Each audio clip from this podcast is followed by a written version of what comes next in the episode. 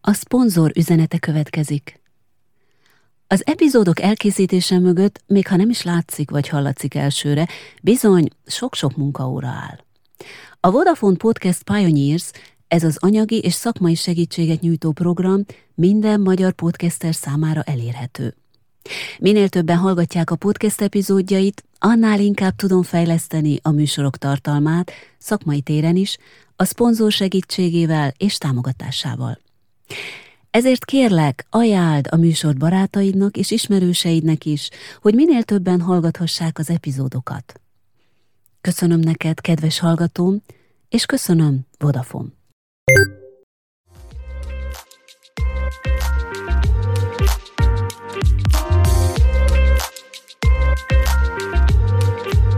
Ez itt az Ablak Japánra, és egyben egy keret a világra. Mindenféle témák, amelyek érintenek és érdekelhetnek téged is, és mivel én itt élek, kapcsolódnak Japánhoz is. Egy szemüveg neked, amiben kicseréltem az üveget.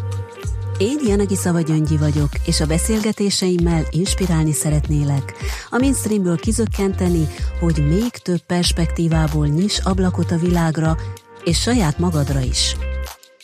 Hallhatsz egy rövid hírmorzsablokkot a japán trendekről, hírekről, újdonságokról.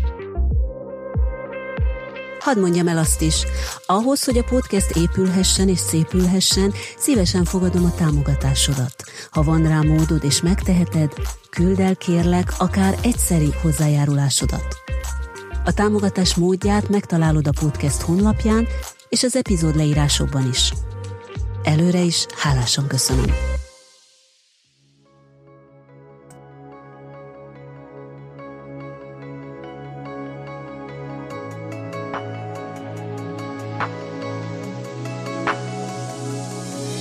Köszöntelek, kedves hallgatóm! Talán te is érezted, vagy akár érzed most is magad úgy, hogy összecsöptek a fejed fölött a hullámok. Úgy érzed, hogy egyszerre talált meg minden baj és minden rossz. És persze a legrosszabb időzítésben. Miért most? És miért pont én? Nos, a jelenség nem új keletű, és rengeteg cikk, videó, podcast is foglalkozik a kérdéssel, mutatva megoldási ötleteket, stratégiákat. Úgy gondolom, hogy nincsen általános recept, amit ha mindenki követ, akkor biztosan meg tudja oldani a problémáit. Ami létezik azonban, azok mi magunk vagyunk. A hozzáállásunk, a gondolkodási beállítottságunk, a felismeréseink, és nem utolsó sorban a valódi vágy arra, hogy képesek legyünk változni és változtatni. Sok-sok filozófus, neves gondolkodó, író, költő sorait lehetne idézni most, hogy alátámasztást adjak az előbb említetteknek. Mégsem teszem. Ehelyett be is mutatnám a mai adásom vendégét. Egy japán édesanyát, aki mára már vállalkozást vezet, munkája mellett folyamatosan képzi magát, rendezvényeket szervez, és nem utolsó sorban egy boldog nő Magyarországon, aki mellesleg szinte egy thrillerbe illő krízis és katasztrófa sorozaton is átment. 2000-ben érkezett Magyarországra, jövetel előtt szinte semmit nem tudott erről az országról, azon kívül, hogy élete választotja, a férje innen való.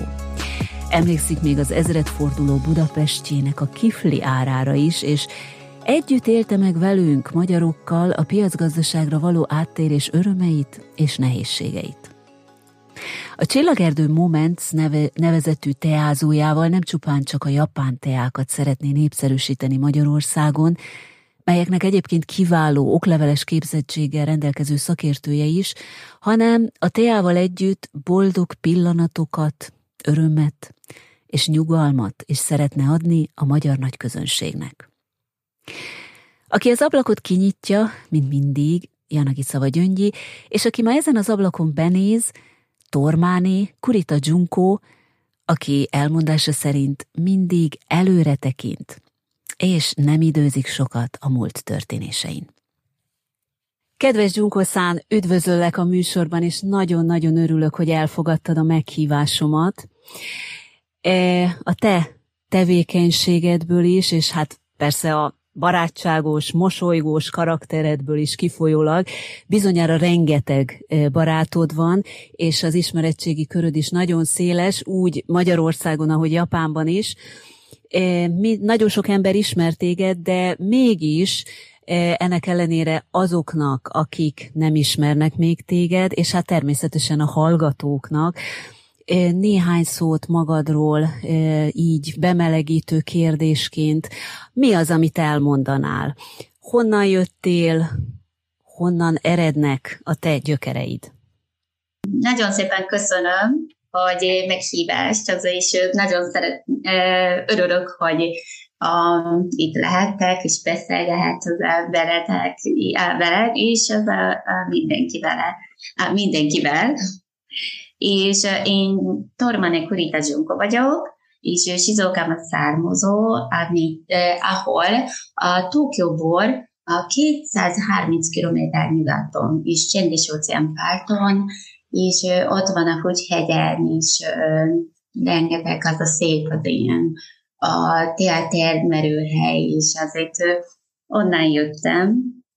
És 1973-ban születtem. A, Ugye a pont háború utáni, hogy baby boomernak a, a gyerekenként, ez a második baby boomerként születtem, és pont ilyen, hogy a olyosok, amit az a ilyen, hogy kritika Olajválság, igen. Olajválság volt, igen, és akkor szerettem.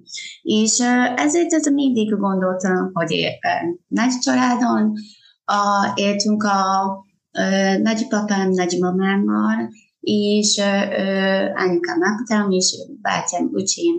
És, azért, és másik az ilyen, hogy a munkatársaik is akar együtt laktunk egy házban.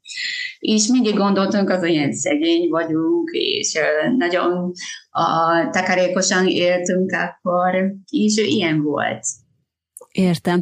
Hát akkor azt lehet mondani, hogy a hagyományos IE családot testesítettétek meg, ahol, amit az előbb mondtál, hogy a foglalko- akiket alkalmaztatók, vagy foglalkoztattatok, ők is együtt éltek veletek, tehát így egy nagy-nagy családot alkottatok. Az iskolás éveid, azok hogyan teltek? Úgy volt az a baby boomer miatt is, akkor az a 40 fő csoport, és az, az akár vidéki iskolában is ilyen négy osztály volt, és akkor mindig az egy sorba állt az is, olyan, mint egy kicsit katonás volt, és mindig az, úgy kell az a tanárokat is úgy eltékelt a gyerekeket, hogy mint a mindig összehasonlították, nem tudták. És azt jelenti, hogy az a nem teljesítmény személyenként, a teljesítményenként a, a értéket gyerekeket, inkább úgy volt, hogy összehasonlítás alapján, hogy, az hogy teljesített. Azért, hogy ha valami kudarc volt, valami nem sikerült, és, vagy akár jó pontot szerezett, de akkor is összehasonlítás módon, hogy értéket azért kemény ilyen, hogy mindig ez ilyen, hogy versenyezni kellett az osztálytársával. Ilyen volt. Versenyszellem volt akkor az osztályban, de ha jól értem, akkor ez egy pozitív hatással volt rád, tehát az összehasonlítás az nem azt jelentette, hogy, hogy valahogyan hátrébb kerüljél, vagy, vagy valahogy megkülönböztetett helyzetbe kerüljél, hanem inkább arra ösztönzött, hogy minél jobban teljesítsél, és minél jobban tanuljál, minél jobban sportoljál, és ami, és ami ugye az iskolában ilyenkor szokott lenni, és akkor te egy, egy jó tanuló voltál? Hát, szerintem inkább az ilyen valamelyiket van kedve, akkor az nagyon belementem. Például én szeretem a zenét, matematikát szerettem, és vagy valamilyen, hogy eh, mi. De más nem nagyon. Tehát akkor inkább reál eh, beállítottságú voltál, hogy akkor a természettudományok, hát, matematika, szerettem, csak az úgy van, hogy inkább az, hogy nem nagyon humános voltam. Nem voltál, nem voltál nagyon humán beállítottságú, ennek ellenére ugye később Amerikába mentél tanulni, igaz? De azért előtte még hadd kérdezzem meg, hogy az iskolában te mi szerettél volna lenni? Tehát mi volt az álmod, hogy amikor majd megnősz és felnőtt leszel, akkor mivel szeretnél foglalkozni? Úgy volt, hogy az a, én kicsi városan születtem, tudod, és akkor ott van az ilyen, hogy egy kicsi atomelv volt, és gondoltam, hát ez nem nagyon jó helyen van, és akkor mindig gondoltam, hogy kifele megyek. Én mindig szerettem volna kimenni usa és azért amikor bizonyos idő, kis gyerekkor, bocsánat, hogy amikor ilyen 5-6 éves körül, ez volt az a ilyen, hogy én játékom, hogy angol nyelvű a ilyen a zenét, vagy ilyen, hogy, a, hogy hívják az ilyen feket, a lemezet. Mindig az ilyen hall, hallgattam. Bakelit lemezre gondolsz? Igen, igen, az. Igen, és akkor ez volt a játékom, és ezt szerettem olyan, hogy angol nyelvet beszélni, és mindig kifele nézem. Valamikor mindig valamilyen módon az USA-ba akartam menni. Miért pont az USA-ba, hogy mondjuk Európa az nem jött számításba? Azért, hogy ugye Japán és Amerika között a kapcsolat, és hogy a hírek is Amerikából nyilván több hír érkezett Japánba, vagy ennek volt valami más oka, hogy te az USA-ba szerettél volna menni? Hát, én valószínűleg az a fő körpör, kicsi gyerekkor tudod, hogy a kicsi az a ilyen, hogy a, nem látunk az a virágát egészet, de ez csak az a, úgy eszembe jutott. Tehát akkor gyerekkorban még ö, nem volt olyan konkrét ö, elképzelésed, hogy mivel szeretnél foglalkozni, vagy mi leszel, ha nagy leszel, hanem csak azt tudtad, hogy te el szeretnél menekülni az atomerőmű ö, közeléből, és lehetőleg Amerikába. Igen, és időben, hogy az olyan a 5. a 6 kor kezdtem az a tanulni angol nyelvet iskola. Iskolában még nem, de az olyan személyenként kezdtem tanulni, és akkor gondoltunk az ilyen, hogy szeretnék ez angol nyelvű használat valami foglalkozással, és amikor középiskolákor szerettem volna, hogy az ilyen, hogy valami még kicsit komolyabb foglalkozását, a tolmács, vagy valamire szeretnék. Ezért a nyelvi dolgokat az érdeklődtem. És ez sikerült is, mert hogy hát eljutottál Amerikába, és ott tanultál antropológiát, ugye? És az amerikai évek, ott, ott mennyi időt töltöttél? van, hogy az a, én a gimnázium, olyan gimnáziumban jártam, hogy angol nyelvű szakonként. Azt én, és azért gyakorlatilag heti két órát, vagy a következő évben 14 órát angol nyelvet tanultunk, és akkor olyan lehetőség volt az hogy a kapcsolat volt az egyik Oregonban, volt az egy kapcsolat az iskola, és oda kerültem, hogy ilyen, aki teljesített a gyerekek, az mehet a, azt a iskolában is, egy hónapot tartottunk, és utána, hogy abban a évben másik az ilyen vizsgát is próbáltam, hogy cserek programra, és akkor az ugyanaz év, 17 éves korom, korom volt, a, kimentünk, az a 10 hónapot ugyanaz a helyre Oregonba, és, és hazajuttam. És akkor gondoltunk, hogy hát az, amit tanultunk a, a angol nyelvet Japán iskolában, gimnáziumnak az a szintet, az semmit. Az semmi nem. Tehát az alatt a tíz hónap alatt annyi mindent megtanultál angolul, mint amit a gimnáziumban, az egész gimnáziumban sem tanulnak meg ugye a gyerekek. De hogy utána tehát az egyetemre továbbtanulásként, továbbtanulásképpen is Amerikába mentél. Igen, az úgy volt, hogy először azt gondoltam, hogy ilyen, hogy nagyon nehéz volt ezt a tíz hónapot, és azért ez muszáj valamennyit, még alaposan tanulni kéne a sok minden dolgokat, és azért a, a, végeztem a Japán Egyetemet is, akkor tanultunk az ilyen, hogy humanos szakonként is, akkor nyelvészet is tanultam, és ott egyik nagyon jó a tanár, aki Amerika indiánoknak a legendák és kultúra dolgokat tanított, és Kanaszeki Szente professzor úr volt, és annyira szerettem, hogy amerikai indiánoknak a, a ilyen természettel együtt élő, hogy az a föld anya, ég az apa, és nagyon szép dolog volt, és, a, és ilyen, igen, csoda szép volt, és gondolatát, és ilyen, hogy és azért, hogy ja, az a irányba, hogy főleg az a Navajo indiának, az nem szeretnék mondani indiának, az a ős embereknek, hogy szeretnék menni és megtanulni, hogy ez ő kultúrát, és, és a, kerestünk, a, melyik egyetem vagy főiskola jó, hogy kultúrát tanulható, és és uh, találtunk a Wisconsinban, ez nem ugyanaz a hely, mint a Navajo-nak a, a lakosok, uh, népek laknak. Kicsit lakosok, igen.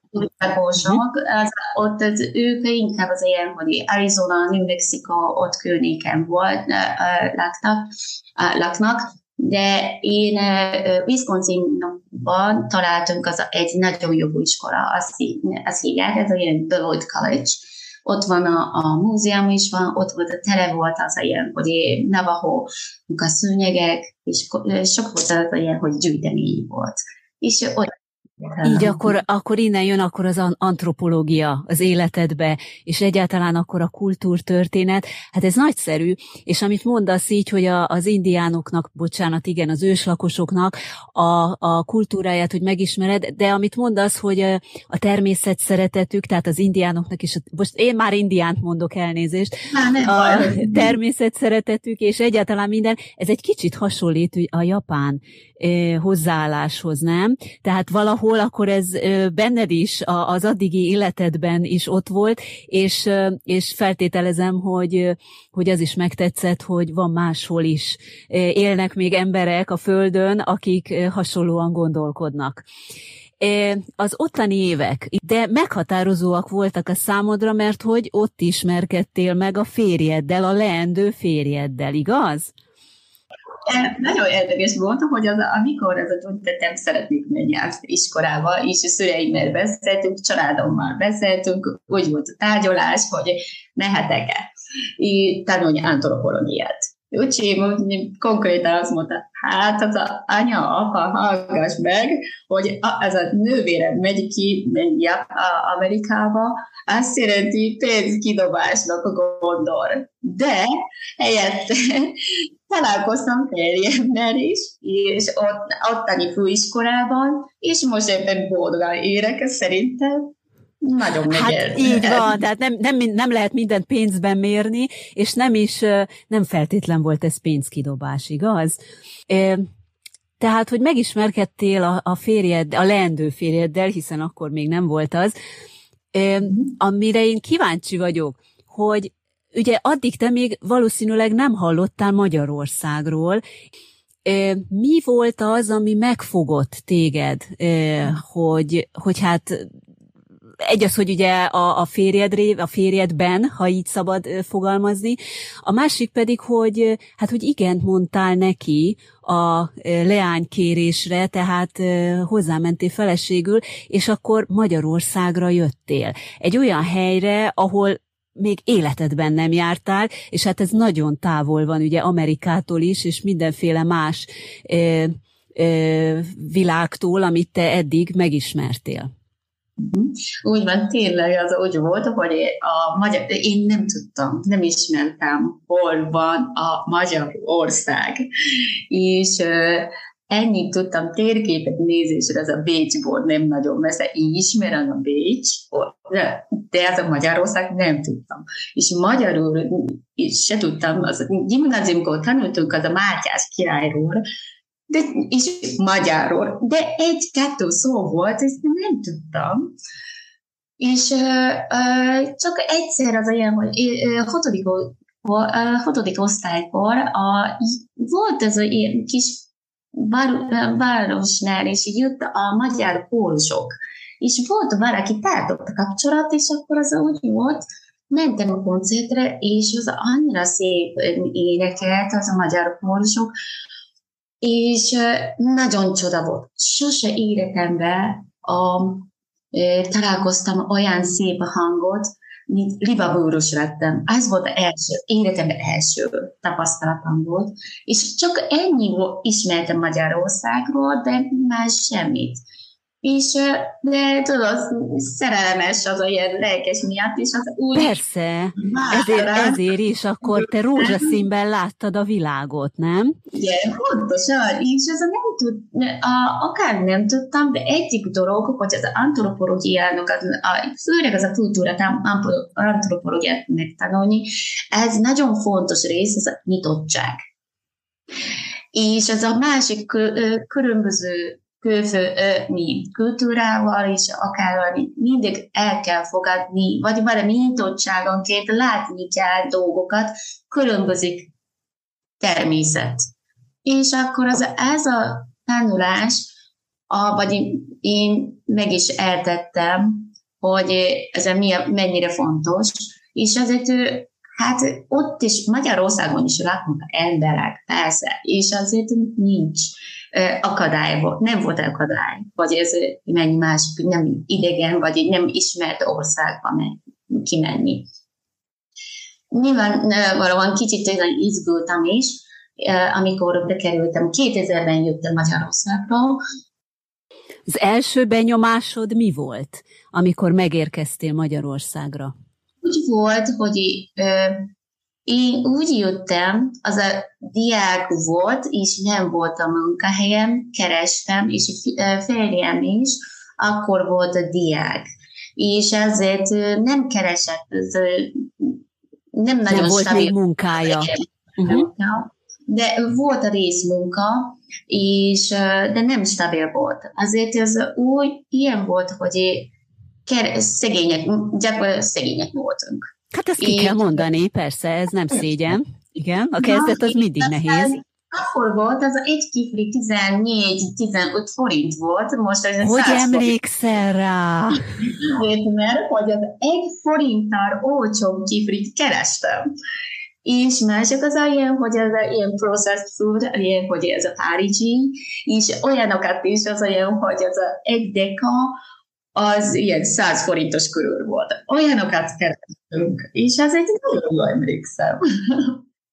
Tehát meggondoltad, hogy mit vásárolsz, és ahol lehetett spóroltál. Ez volt akkor a kezdet.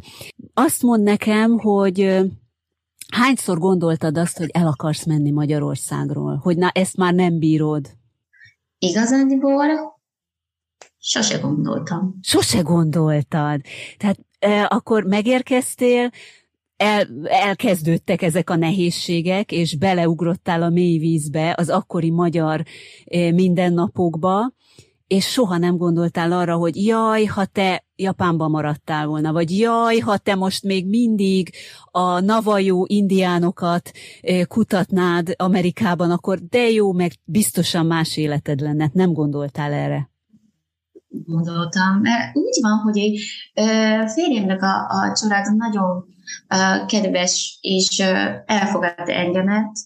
Én nem tudtam, annyira családi-centrikusak vannak az a magyarok, és úgy volt, hogy nagyon e, vendégfogadó. De nem csak vendégfogadó, és családonként is. Én családi tagja lettem, és akkor is mindig az ilyen, hogy éreztem az a szeretet és szerelmet is és férjem nagyon-nagyon sokat támogat, akár nehéz helyzetben is, és akár fizikára, vagy akár valamikor, és mindig mellettem állt. És azért nem úgy éreztem az egyedülnök se, és úgy szépen építettünk az olyan család, egy körülöttem. Igen. És hát te is akkor elkezdtél dolgozni, ugye akkor a mindennapoké, a mindennapi ö, dolgok elindultak, elkezdődtek, és, és hát aztán megszülettek ugye a gyerekek is, de, de, de azért ezt még hadd kérdezzem meg, mielőtt így akkor a családra is rátérnénk, hogy Hogyan szereztél barátokat? Hogyan, már magyarokat is, vagy hát nem tudom, akkor még japánok nem voltak talán olyan sokan abban az időben, de hogy a baráti körödet hogyan építetted ki? Úgy volt a szerencsésem, az a, a férjem nagyon barátságos, és mindig tartott kapcsolat, ahogy gimnáziumkori barátaikkal, és egyetemi barátaikkal, akár kollégával, és azért mindig volt baráti körülöttünk. És ez volt, először úgy épített, a, laktunk a Budapesten, kis lakásban, véreltünk, akkor ilyen, hogy a férjem, az ő neve az a Péter, az a Petinak hívják, és Peti barát körül, hogy a, tartottunk a kapcsolat, és akár ilyen a kirándulni mentünk együtt, vagy akár a, beszélgettünk. A, utána két hónapot jártunk a, a, a nyelviskolába, ott találkoztunk az egy kolumbiai lányommal és amerikai a hölgyel, és egy ilyen kicsit nemzetközi körülötte is volt. És én részmunkaként a Peti-nak a részmunkának a helyére találtuk nyelvészként is. Azért ott dolgoztam, ottani kollégái is nagyon aranyosak is voltunk, voltak. A, utána, hogy az a két hó, a, ez a cég megszűntett. Úgyhogy keresni kellett új munkahelyet, és közben tanultam a ilyen idegenvezető hostess iskolaba, és ezért én a bizonyítványot is szereztem. A szakma miatt is, pont akkor volt az a JTV és Tomorrow Corporation, az a készített, épített céget, és ott kezdtem dolgozni egymás után adták a kilincset, és akkor így kiép, kiépültek a kapcsolatok. Ezt csak azért is kérdezem, mert gyakran mondják, japánok is, akár itt Japánban, és hát külföldön is, hogy egyfelől, hogy ugye japánok zárkózottak, nehezebben építenek ki kapcsolatokat, illetve, hogy hát itt Japánban az etikett is ott van a háttérben, hogy meddig lehet valakibe, valakivel jóban lenni, hogy ezt a kifejezést használjam, meddig lehet elmenni. Ezek ugye megvannak, és hiába szeretne valaki, akár itt valaki egy másik emberhez közelebb, közelebbi kapcsolatot létesíteni, nem igazán engedi, vagy hát ugye az időhiány például, hát nem nagyon van erre idő, hogy amit mondasz, hogy kire, együtt menni kirándulni, találkozni, és a többi, és a többi. Tehát azért kérdezem, hogy ez neked ö, mennyire volt újdonság, hogy ehhez te gyorsan hozzászoktál, tál, vagy nem, nem voltak-e félelmeid, hogy ugye a magyarok ö, lehet, hogy nem is akar nagyon barátkozni, csak mutatja, vagy például nem voltak-e ilyen érzéseid? hogy ez a, ilyen a akadály érzés sose volt. Tehát akkor te eleve így születtél, hogy, hogy te Japánban is akkor barát, barátságos vagy, és barátkozol, csak Japánban az, ezek, a, ezek a korlátok, amik egyébként is ugye a társadalomban megvannak, hát ezek téged is akkor úgy behatároltak. Visszatérve, hogy én személyiség változott azóta 17 évesen kimentem Amerikába. És ez nagy, egy nagy lépés volt. Eddig kicsit én szégyenős volt, és az a nem nagyon, hogy szeretnék mutatni magamat, és az nem nagyon, inkább az ilyen tartottam a kapcsolat, táborán tartottam a kapcsolat, amikor kis gyerekkor az Japánban. És, de amikor kimentünk, és mindenki nyitott, és, be, és a mosolyogosan mutatni kell magát, és akkor az úgy barátkoztam az amerikai barátaikkal, de ez kicsit plastic smile-nak mondanak ez is, de tényleg az nem találtunk, inkább az, hogy kényelmes volt ez a mosolyával, de, és jó barátkozni az úgy jó volt, de mely barátok az nem nagyon találtam a USA-ban. Inkább itt Magyarországon az sokkal jobb a barátaikkal, barátaikkal találkoztam, vagy barátkoztam a, a mindenkivel, mert pont kényelmes volt nekem. Nem annyira ilyen, hogy tő, az a színezet, nem felszínes. Uh-huh. Inkább a japánnak nem túl távol, az egy pont nekem kényelmes volt. Megtapasztaltad Magyarországon. Ez érdekes, amit mondasz mert hát nem mindig ezt hallja az ember, és hát főleg a magyarok mondják azt saját magukról, hogy hát nem igazán pozitívak lennének, akár kapcsolatteremtésben, vagy, vagy bármi más szempontból is, és hogy te, mint külföldi, ezt mondod, ez tényleg szerintem nagyon érdekes. Tehát 2000-ben eljöttél Magyarországra, eltelt ugye 20 év, és 20 év alatt hát sok minden történt veled, ahogy itt az előbb is elmondtad, és aztán itt te beleléptél egy nagyon nagy hullámvölgybe. Mert hogy 2020-ban volt egy hatalmas fordulópont az életedben, eh, amikor is eh, hát baj, baj után következett, szerencsétlenség, amire aztán egy másik szerencsétlenség. Mi történt pontosan? 2020 tényleg ez nagyon nagy év volt nekünk, nem csak én, a 2020. január 4-én a mi házunk, az Zsambekon lakunk, és az egy családi házat építettünk. A tűzbe került karácsonyi fa. Az a nappal, akkor, ekkor, akkor a nagy karácsonyi fa volt, majdnem két méter, és a kiszáradt karácsonyi fa valami a, mi, rövid zárat, vagy valami, Zárlat az, igen, valami miatt került valami kicsi tűz, és akkor az úgy uh, egész házat. Kigyulladt a karácsonyfa, Olyan, sajnos. Uh-huh. És én, nem voltál otthon? Úgy volt, hogy én pont akkor volt a uh, gyerekeket hétvégi japán iskolába vittem kettő kicsi gyereket, nekem van három gyerek, és ö, ö, jelenleg az a ilyen 19 éves, 17-14 éves gyerek, és ö, ö, kettő kicsi ö, vittem a, magyar, a japán iskolában, és azért nem voltam. És férjem pont a futásra ment, és akkor az, ugye nem volt itt, ő se volt.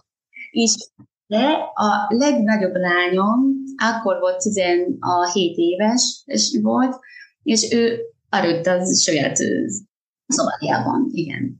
És akkor a, úgy volt, valami pattanásot hallott, és ezzel nyitott, akkor a füstük jött az álcával, és nagyon bajba. Szerencsésen ő szélén, a, ő hálószobája az a szélén volt a háznak, egyik saroknál volt, azért tudta, hogy ábrákból kimenekülni. És ki tudott mászni. Ki uh-huh. mászni, mászni, inkább ugrott, és az egy majdnem két méter magasság, de nem annyira magas, mint a tíz méter, se nyolc méter. Azért... Hát azért akkor is két méter magasságról leugrani azért nem semmi. Uh-huh.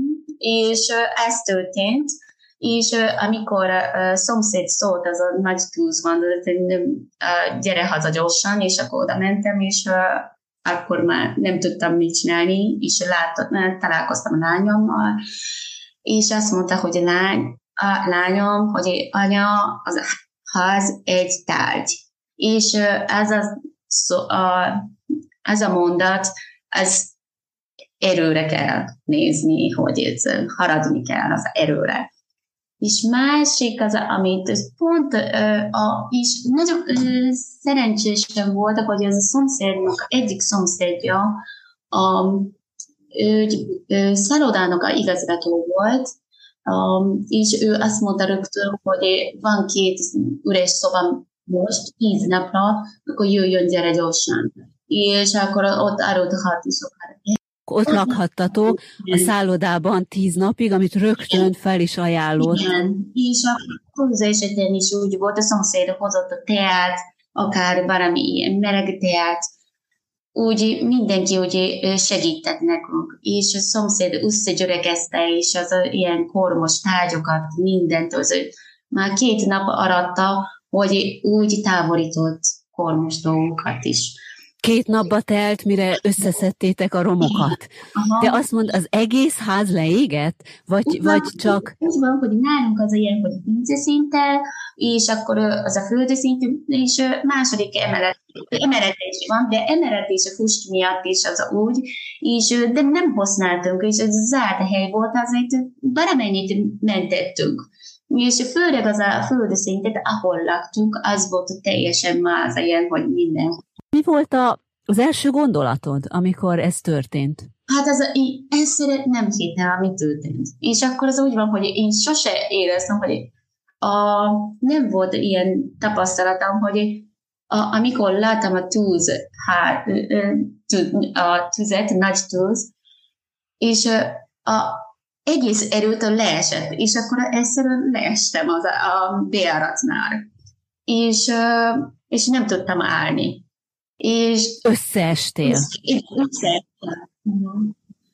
És de utána, hogy pillanat alatt az, hogy ja igen, ez már ez történt, el kell fogadni, és utána körülmentünk az a keresni családi tagot, közben férjem is visszajött futáskor, és akkor az valami szirénát hallott, és ő azt mondta, szirénát hallott, és a húsvét lát, de nem gondolt saját a ház. Tehát azért nyilván akkor a sok az megvolt, de hogy kiveszem a szavaidból, úgy a gyereked, úgy a lányod is, ahogy te is, és hát gondolom a férjed is, inkább akkor a következő lépésen gondolkodtatok, hogy hogyan tovább, akkor mit lehet lépni, és nem pedig a romokon sírtatok. Hát nyilván rossz volt összeszedni, és és ezt a sok hatást átélni, de, de ez nem tartott sokáig. Hamar talpra álltatok? Igen, az úgy van, hogy azért mert, hogy az ö, a zsámbéki közönség, akár az a japán ö, barátkör és férjemnek a baráti kör nagyon-nagyon sokat támogat, támogatott minket, és úgy volt, hogy pont a, én február 22 születésnapon, és 23-án a legnagyobb lányomnak a születésnapján volt, és úgy volt, hogy lány, a mi születésnapján a csinál, a egyik baráttag, a, a barátnő a szervezte jótékonyság koncertet nekünk. És úgy, és összegyűjtett pénz is uh, ilyenkor, és tele volt a terem, és mindenki, összes, a zsámbéki lakósok jöttek, és úgy, hogy láttuk, hogy annyira jó helyen lakunk. Olyan környezetben, ahol és ezért úgy gondoltátok, hogy ott is maradtok természetesen, Aha, igen. és ott építitek újjá akkor a házat. Igen, úgy döntöttünk, az a ház nem csak mi házunk, ez a mindenkinek a ház mindenki háza, mert hogy ennyire, ennyire segítettek, és úgy éreztétek, hogy hát onnan akkor már nem lehet elmenni. Viszont ugye a, ezután a szerencsétlenség után te egy következő szerencsétlenségbe is beleestél. Úgy volt, hogy a februárban 25 útonként ki kellett menni Japánba, és Japán, uh, 80, uh, 48 éves volt, és azért már muszáj valamennyit, ez olyan status checket, az a fizikai checket meg kell teljesíteni. Én eddig állandóan dolgoztam, sokáig. Tehát ez a vizsgálat, ez a fizikális csekk, ez lenne a, a, a szűrő vizsgálat, a ugye? Igen. és akkor ez ilyen, hogy talán, hogy hm, valami nem jó jele van, és amikor őt a hangot, vagy CT látta, és akkor ilyen jobb mellőnél valami lát az a ányékat. És akkor orvos javasolta, hogy rendesen nézd meg, és akkor amikor Hazajöttem Japánból, és egy hetet keményen dolgoztam újra, mert az a, a, munkahelyem, és a következő, egy két hét múlva szereztem egy időpontot, és a ilyen magán orvoshoz mentem, és azonnal megnézte, az nem nagyon jól lát. És nem csak egy helyen van, és akár kettő-hármat lát, az valami nem jó eredmény az van, hogy a levete akkor ki állítja, hogy február 29-én késő délután, pinteken. És akkor a munkahelyen kaptam egy e-mailet, és valami számot, kódot láttam. Hú, az mit jelent? Gyorsan körülnéztünk. És C59-ben az a szám volt, és azt jelenti, hogy milyen lákos. Hoppá, és akkor az... Rákos daganat, igen. Rossz indulatú daganatnak a, jelentett, és akkor és azonnal a férjemnek szóltam, hogy mit csináljunk, munkahely, pont a munkahelyen volt, azért úgy dönteni fogok, hogy azonnal a betegszabadságot szeretnék, és úgy átadtam minden munkát azon a napon, és aztán az igen. És elindultál akkor a kezelésekre. Tehát akkor Japánban ö, ö, vettél, vagy Japánban vizsgáltak meg, először tulajdonképp ott derült fény, akkor erre, és aztán ö, ennek ellenére nem maradtál Japánban, hogy, hogy ott kezeltesd magad, hanem visszajöttél Magyarországra, ahol ö, aztán ugye kerestél egy orvost, és, ö, és hát itt ö, gyógyítottad, vagy gyógyítattad ö, ö, meg magad, ö, ki magad ebből a dologból. Azt mondd meg nekem, hogy, hogy ö, akkor nem jutott eszedbe, nem jutott eszedbe a halál, vagy nem jutott eszedbe az, hogy hát ebbe bele lehet halni, vagy hogy mi, mi volt az, amire te gondoltál? Érdekes módon a, én úgy gondoltam, nem fogok halni.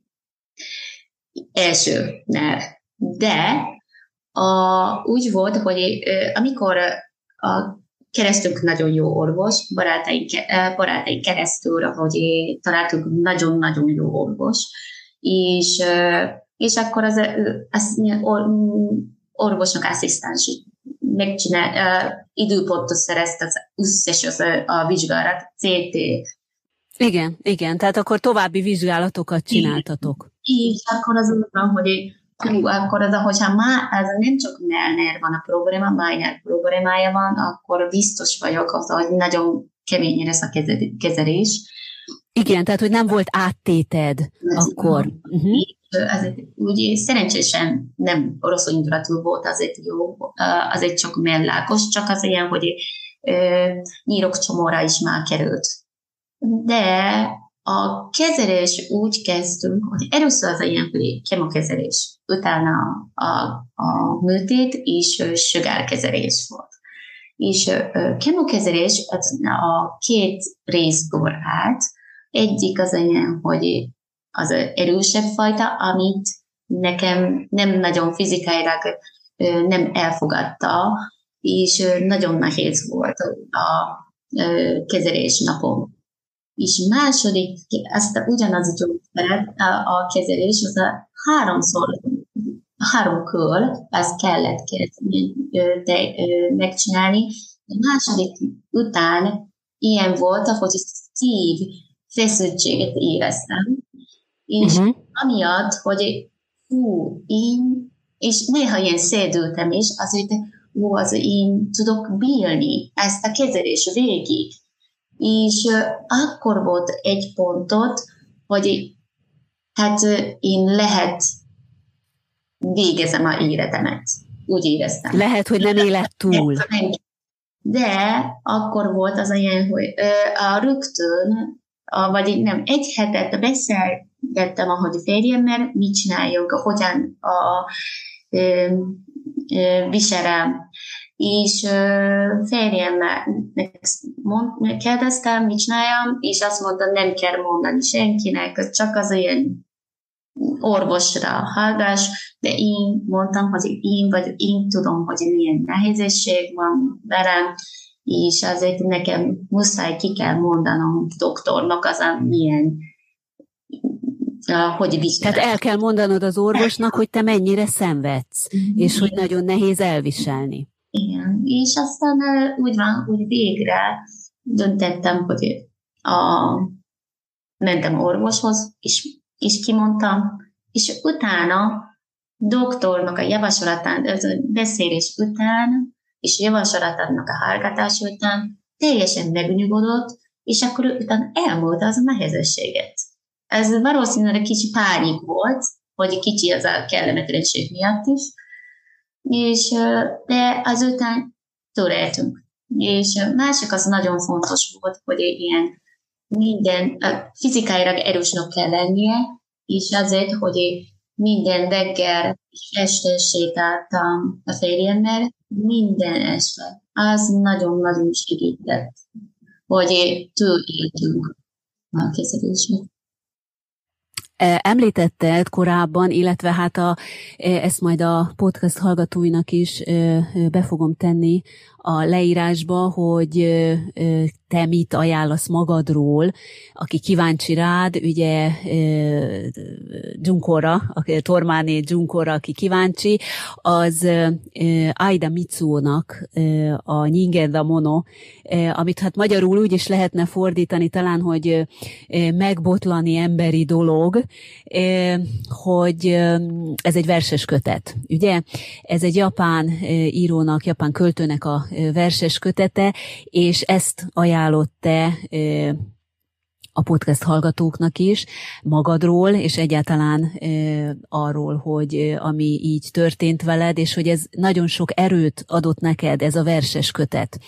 Úgy volt, hogy amikor én e, először láttam azt Aida Mitsuo-nak a Ningen Damonot, az én 18 éves körül, e, vagy 19 éves voltam és akkor volt, és az a nekem az a nagyon nagy nehézség volt, és kerestem, hogy amikor pont Amerikából visszajöttem, visszajöttem Japánba, és egyedül laktam a Tokióba, és akkor volt az olyan, hogy nem volt otthon a barátaik, se senki, és de a, a felvételre készülni kellett, és de nagyon szenved, szenvedtem akkor, és ilyenkor találkoztam azt a könyvet, és ö, én darabig ilyen tizen, ö, a, akkor volt, hogy ö, nem tudtam, mit akartam csinálni, és ö, teljesen vesztett, elvesztettem magamat.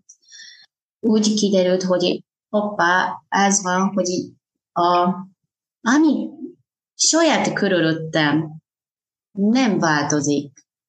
És mi, hogy látszik az a virágát, azt saját szívszemmel látni dől el. Azt jelenti, hogy hogy boldogan ér, vagy hogy ö, ö, nem boldog. Ez csak saját szívemból áll. És ö, ez ki, ezt kialakul, észrevettem, hogyan kell élni. És ilyenkor találkoztam azt Aida Mitsuónak a belskötet, és az a nagyon könnyen elfogadható volt sok mindent. Például imakara kokokara, ez, ez egyik, az nagyon segített, amikor tűz esetén is, hogy mostantól, innentől. Ez csak erőre nincs. Igen, tehát ez az imakara kokokara, ez magyarul azt jelenti, hogy mostantól, innentől, tehát hogy mindig újra tudunk kezdeni, Igen. ugye? Ha jól értem. Sose uh-huh. későn, sose későn, az a, úgy van, hogy most újra indulhatunk az ilyen, hogy saját ö, életét, vagy akár valamit. És Ningen Damono, ez is az egyik, az nagyon szeretem azt verset, annyira egyszerű mondat, de igen, embere, ember vagyunk, na, vagyok, emberek vagyunk, hibázhatunk, és, és mi a baj? Akkor egy ilyen baj, vagy valamitől lehet, hogy újra, hogy hát ott tanulhat, és az jobb, jobban csinálhatunk dolgokat. És másik az ilyen, hogy a, amit szeretem, hogy 具体的に動いてごらん。具体的な答えが出るから。Hát konkrétan csak csinálj meg, akkor lehet az olyan konkrét valami jön.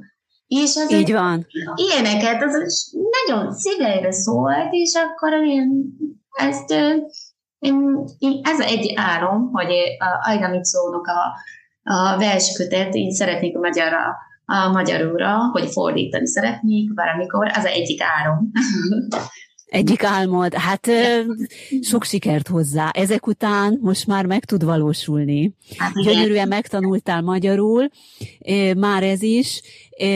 Hát ahogy mondod, hogy, hogy jártál nyelviskolába is, meg hát nyelvtanfolyamra, tehát nyilván ebbe is te sok energiát tettél bele, és a mindennapokba. Tehát az, hogy te Magyarországon élsz, az szerintem az is már azért sok energia, de amit most így tényleg elmondtál, hogy ezek az egyszerű mondatok, amelyek hát japánul is nagyon egyszerűen vannak megfogalmazva, de mégis annyira mély értelemmel bírnak. És amikor az ember ebbe belegondol, és átgondolja, akkor lehet, hogy arra gondol, hogy jaj, hát akkor az én bajom az lehet, hogy hogy nem is olyan nagy baj, mert lehet, hogy másoknak még nagyobb bajuk van, és hogy mindig abban a pill- attól a pillanattól kell újra kezdenünk az életünket, újra kezdeni gondolkodni, merre tudunk tovább menni, és nem pedig panaszkodni, és megállni, és összeomlani, Ugye elég egyszer összeesni, ahogy te összeestél a leégett házad, leégett házatok bejáratánál, na de utána felálltál, és, és újra kezdted, és ebből rengeteget tanultál is. Nagyon örülök, hogy kigyógyultál a, a rákból, tehát ez is egy olyan élmény lehetett. Mire gondolsz, vagy te hogy gondolod, kell az embernek szenvedni ahhoz, hogy valami fontosat megtanuljon, elérjen? Úgy van, hogy hogy gondol valaki szenvedésnek, vagy az nem szenvednek. Az úgy van, hogy amikor én uh, diagnózott a mellákot, én ezt gondoltam, hogy azon a napon kiderült, az a szerencse napja. Ha ez nem kiderült, akkor nem észrevettem volna sok minden dolog, amit tanultam, hogy kezelés alatta. És úgy volt, hogy tényleg az én nem tudom, hogy szenvedéset az a javasolat az én másnak gondolom, de szenvedés közben az volt a legnehezebb helyzet volt nekem, hogy mit akarok. Így, mert Három gyereket neveltem, elmúlt ilyen több mint a tíz éve, több mint a tíz évet, nagyon keményen dolgoztam, és akkor nem volt a saját idő. És uh, uh, nem tudtam, mit akarok, nem, tud, nem volt a hobbi. És csak az úgy örömmel gyerekek neveltem, örömmel dolgoztam, de kicsit túlréptem az, ahogy az ilyen határától, és ez elvesztett a saját igazi érdekes dolgokat, és de akkor, amikor beteg szabadságba kerültem, és, és időt töltöttem, első pár hónap, hát én nem tudtam, hogy mit szeretnék. És olyanokat csináltam, és sminket, sminket vásároltam, próbáltam sminket, de igazán nem szeretem az ahol sminket, sminkelni magamat, és valami ilyen, hogy ilyen kifestő füzetet is vettem, és próbáltam, de nem igazán ez volt. És csak egyszer egyik nap fiamnak építő játékot találtunk, találtam, és akkor az egy éjszakát miért nem csinálok egyet? És ez a fiamnak nem bonzós, ezért az a dobozban volt, és akkor azon kezdte építettem, és amikor ezt a kis játék, az építőjáték, befejeztem, láttam a kis ez az építőjáték, ez egy kirakós játék? Ez olyan, hogy játék, és akkor az olyan, hogy a, a kis a csavaróval össze kellett tudni, az ajtót kell, á, nem, autót kell, valami, valami ö, megfogható dolgot készítettél. Igen, és az, amikor teljesítettem, annyira örültem, hogy hát valamit teljesíteni ilyen dolog. Icipici dolog, de az valamit készítettem, teljesítettem, attól, attól, attól nagyon örültem. És onnan kezdtem, hogy a Facebookra a élni, hogy boldogság sorozatot. Igen, ezt elindítottad, a boldogság sorozatot, amit ugye mai napig is folytat. Igen, igen. És akkor, amikor minden nap pici-pici dolog, amit tök mindegy, hogy valaki a, nekem nem csak mutatni szeretnék, csak saját érdekében, hogy én találtam kis boldogságot. És ez a happy moment. És ezt írogattam. Azt mond, azt mond nekem, hogy milyen tanácsokat, vagy talán nem is jó az, hogy tanács, milyen útmutatást adnál azoknak az embereknek, akik most nagyon nehéz helyzetben élik meg a mindennapjaikat, vagy betegség miatt, vagy elveszítették a munkájukat. Ugye most tényleg a világban bárhol, nem csak Magyarországon, nem csak Japánban, azt lehet mondani, bármelyik országban most nagyon nehéz élni, az inflációtól kezdve mindenféle dolog van, és sok reményvesztett ember van. Nem tudja, hogy mit hoz a jövő, mindenféle baj történik, vagy ők legalábbis így élik meg, hogy milyen útmutatást adnál nekik? Hogyan tudnak kilábalni az ő nehéz helyzetükből, és főleg, hogy mit nem szabad csinálni. Mi az, amit azt mondod, hogy feltétlen el kell kerülni, mert az nem jó? Mhm. Úgy van, hogy én kettőt szeretnék mondani. Egyik, hogy saját körülötte amit te lát. Amit hogy lát, ez csak saját. És ha úgy van, ez igaz, akkor inkább pozitív fényféle lásson a világot. Akkor úgy tárt magát, hogy fenntartható, vagy ilyen erős lehet. És Másik, ne add fel.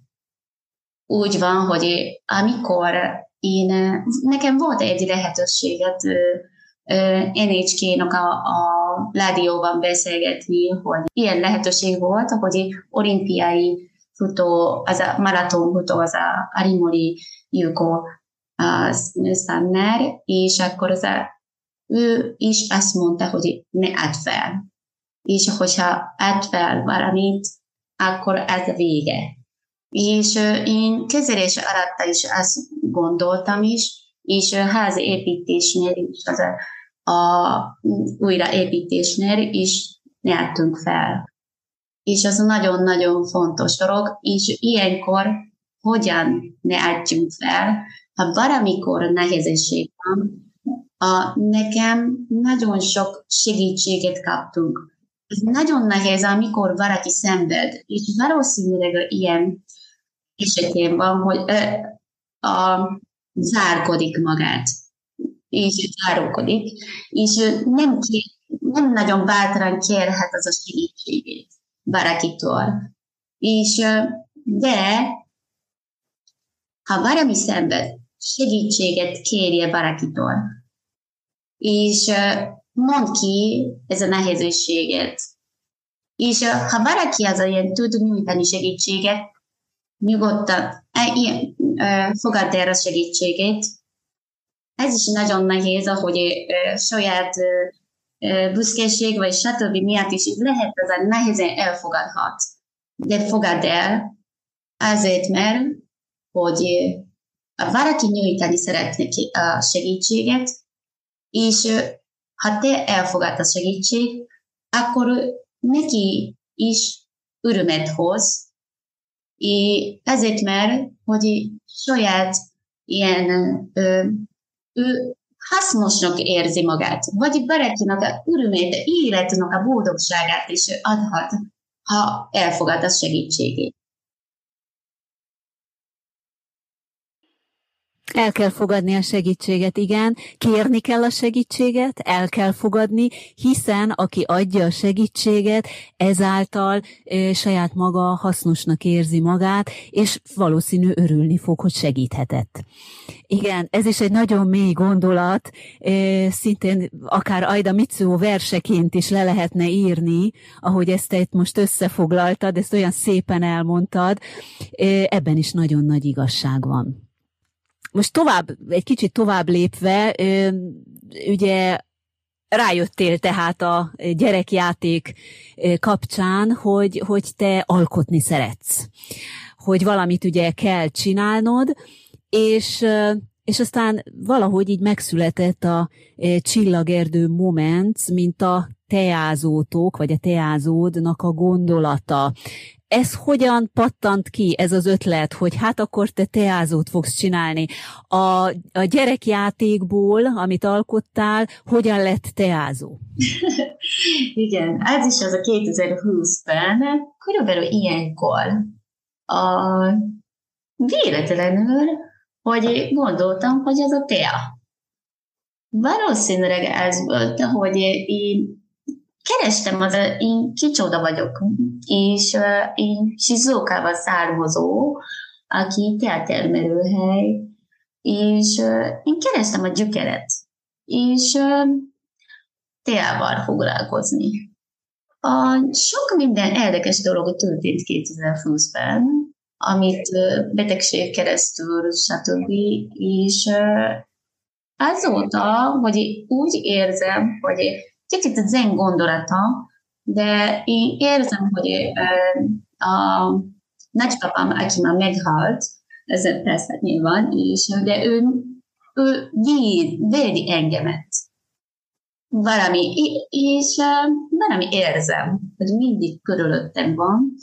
Ezt hiszem, amit valamit teával kapcsolat dolgokat csinálok, valahogyan működni fog és másik az ott van, a... De bocsáss meg, nagypapád, ő, ő teával foglalkozott, vagy semmi kapcsolat? Tehát... Semmi kapcsolat, de ő özöreti ember volt, uh-huh.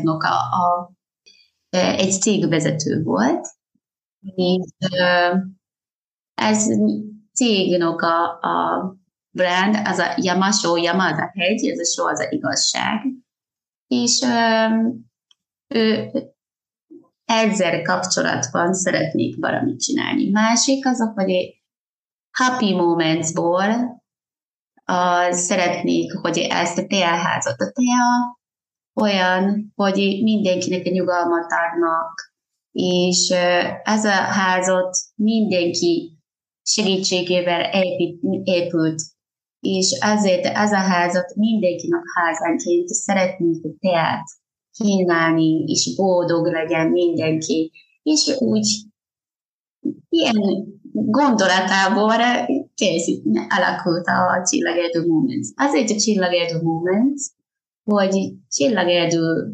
utcán lakunk, olyan, mint hogy az a csillagerdő Galaxy, és legyen, hogy boldogságnak a galaxi az a úgy menjen virágát, az olyan mindenhol, mindenkinek csillogjon a mindenkinek a boldogságát. Az ilyen gondolatából neveztünk az a, a hál, tea a üzlet, az a csillagérdő Moment Kft.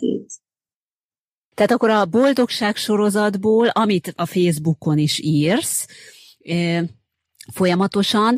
Ez lenne a moment, tehát ugye a pillanatok, a boldogság pillanatok. A csillagerdő az pedig az utca neve, ahol laktok, és ugye ráadásul, hogy csillagerdő, tehát a fények és a, a galaxis, amire utalsz, hogy, hogy az egész, tehát az emberek, akik betérnek hozzátok, a teázóba ők is megérjé, megérezzék, átérezzék a fényeket, mint hogyha a valamilyen csillagúton járnának. Tehát innen jön akkor a név.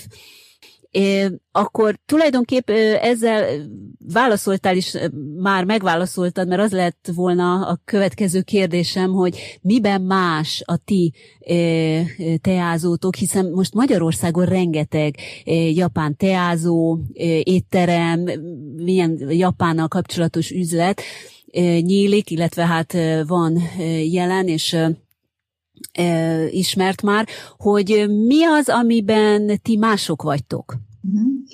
Egyik, én Japán vagyok, és én szereztem egy tea tanácsadónak a szakmát Japánból.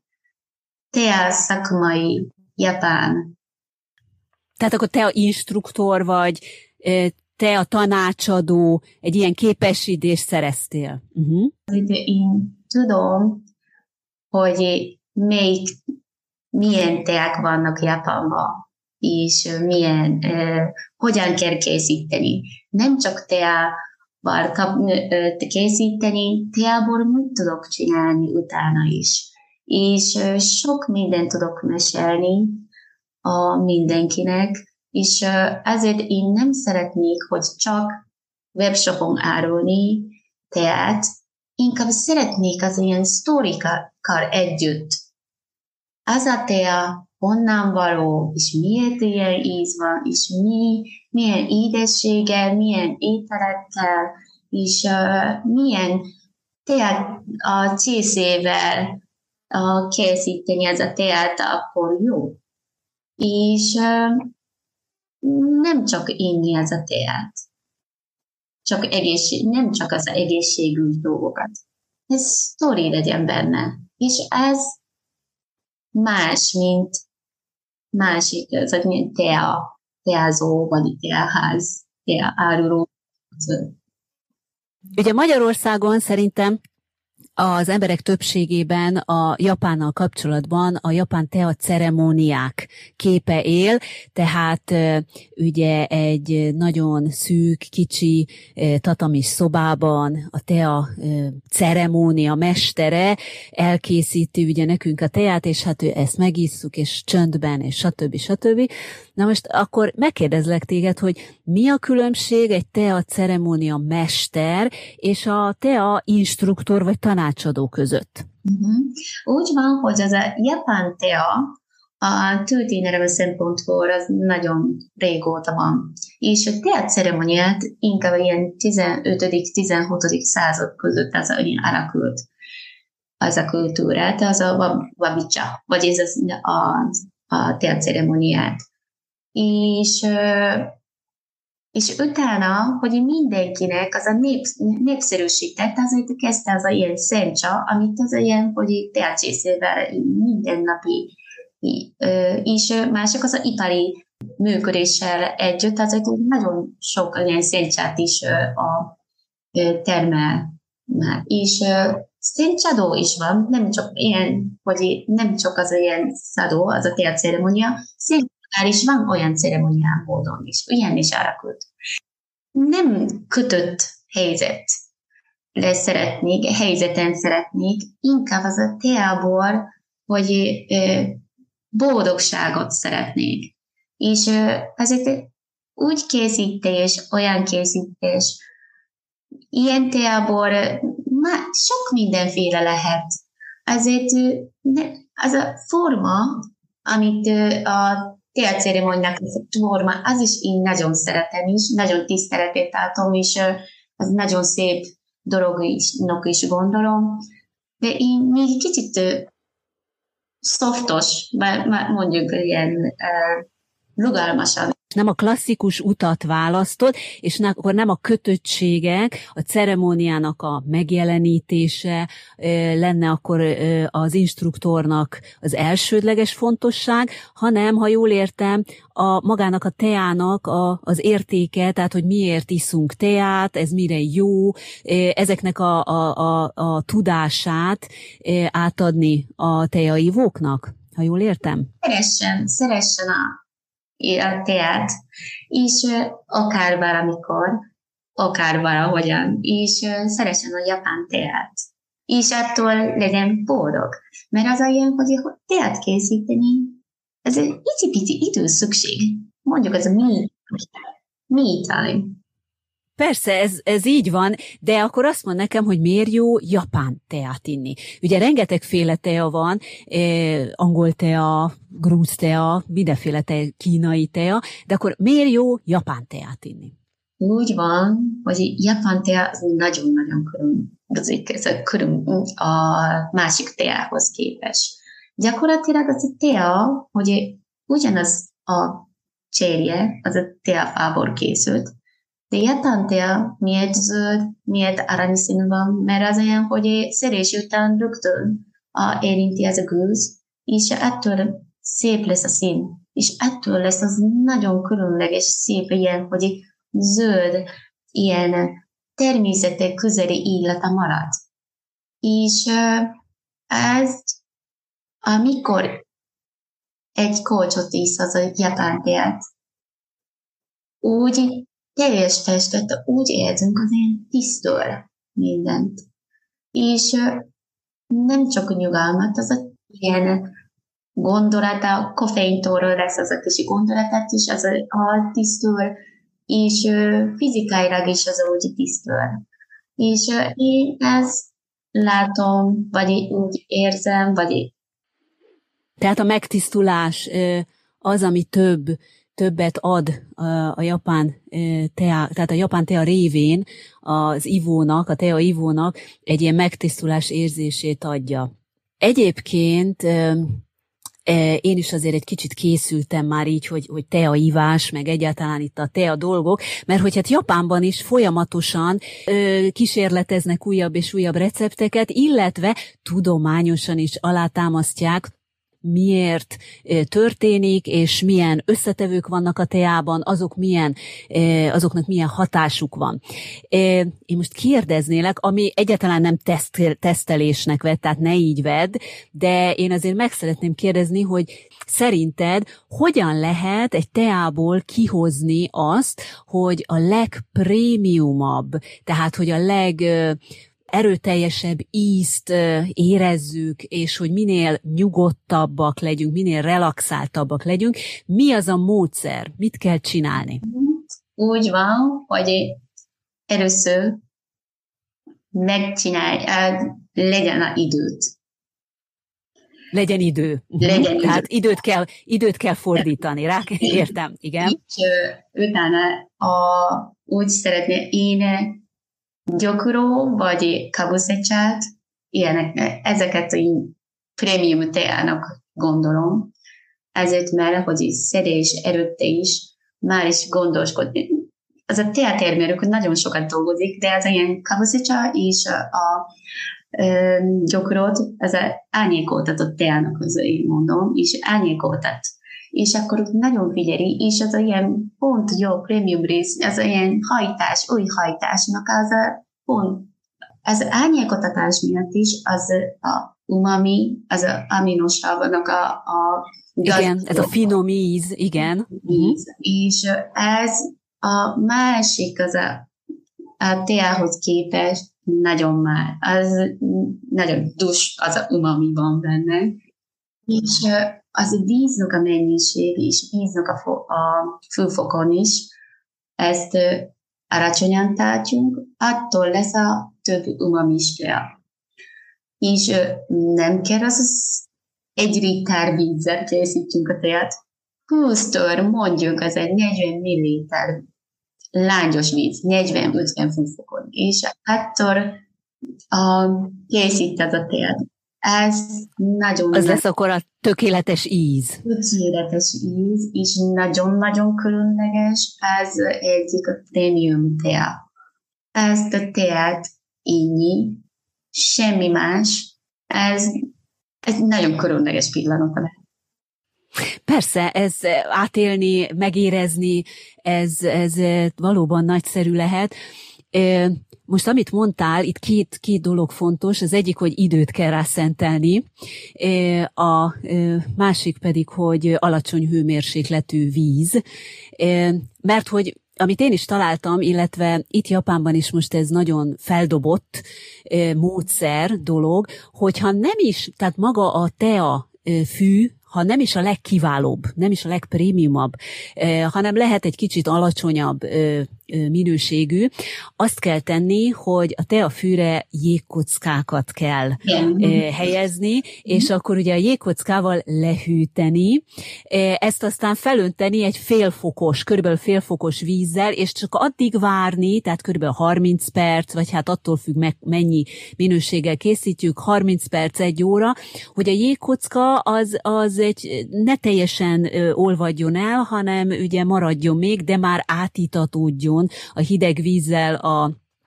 a teafű, mert hogy ekkor amit mondtál, ugye az umami ekkor érezhető, ekkor jön ki a legjobban, tehát még az olyan teából is, ami nem prémium, ezáltal a, annak a teának, annak a minőségét a legkiválóbb fokán tudjuk megtapasztalni.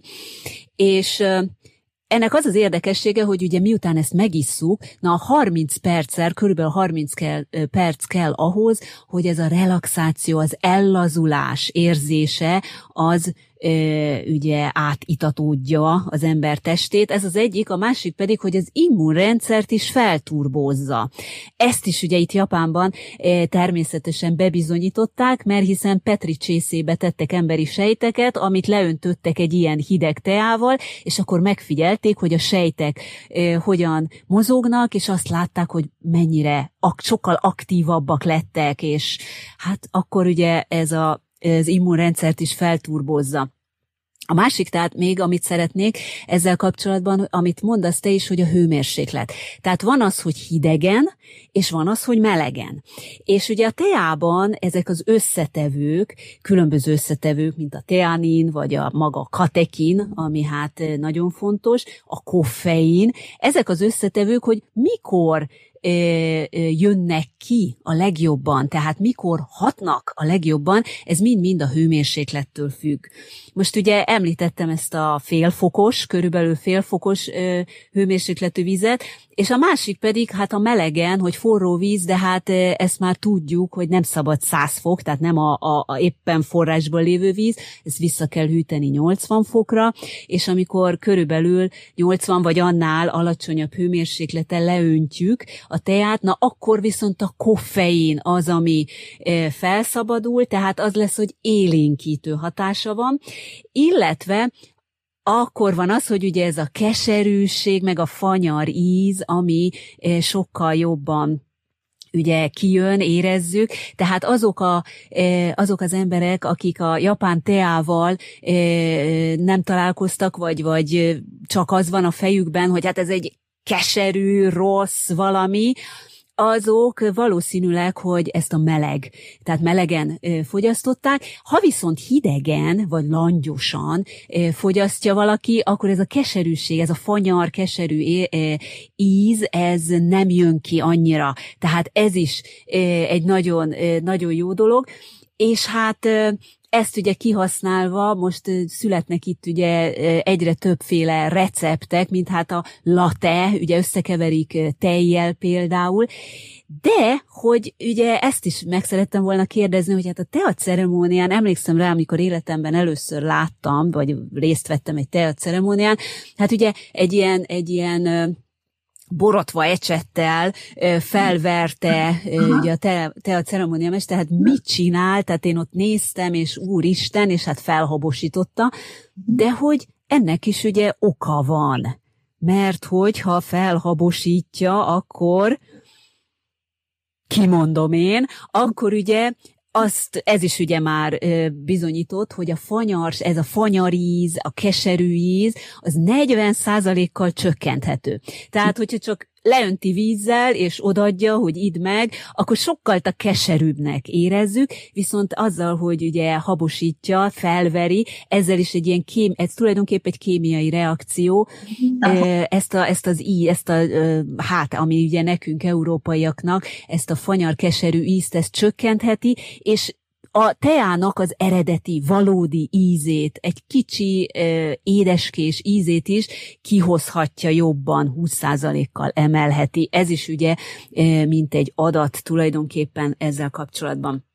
Még egy kérdésem lenne, hogy ezzel kapcsolatban mi a véleményed, hogy te is biztos megfigyelted, hogy a susizókban úgynevezett ugye fumacnocsa, tehát por tea van, tehát nem tea fű, hanem ugye ezt porosítják, és ez nagyon fontos, hogy nem matcha, tehát ezt nem szabad összekeverni, nem matcha, hanem ez a, a ugye ennek a honcsa, meg amit te is mondasz, a szentcsá, tehát az eredeti a te a füveket törik tulajdonképpen porrá, de hogy a sushizóban miért van ez, és hát miért nem te a füvet használnak? Igen, úgy van, hogy ez a tea-nak az a ilyen, hogy gyakorlatilag az a ilyen, hogy őrült zöld tea, az gyakorlatilag egész teát iszunk.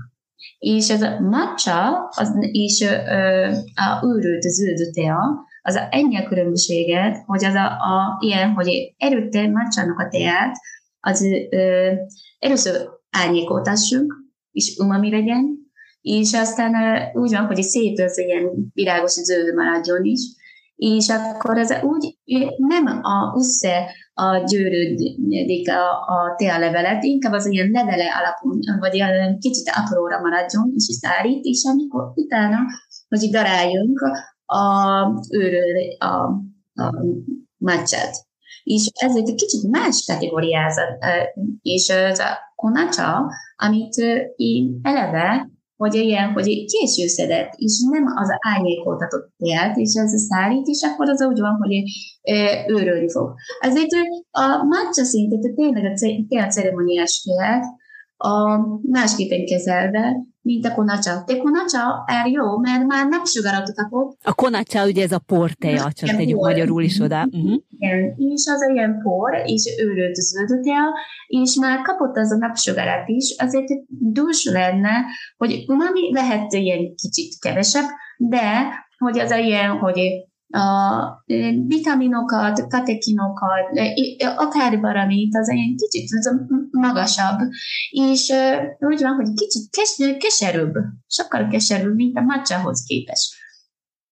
És sushinál, hogy a zsilladékos az ilyen húsnak az ilyen omega-3 több minden, ilyen, hogy szagok is vannak sok minden, és, de lehet ilyen, hogy valami találkozhatna, hogy valami, hogy az a nyers fusok tesz, nyers hal teszünk, és azért, hogy tisztuljon. És ennek a hatását én úgy eltervezem, hogy ez a ilyen kunacsát, hogy ez a ilyen, hogy iszunk, kicsit keserűségtől és stb. És akkor sokat tisztulni fog az a testet. Uh, nyilván matcha is, de az ilyen matcha kicsit ez a másik kategória könnyebben készíthető legyen, és az a ne sajnáljon, és nem kell az, hogy várni, csak az a ilyen iszunk, és másik az a magas a forró vízzel is a keverhető.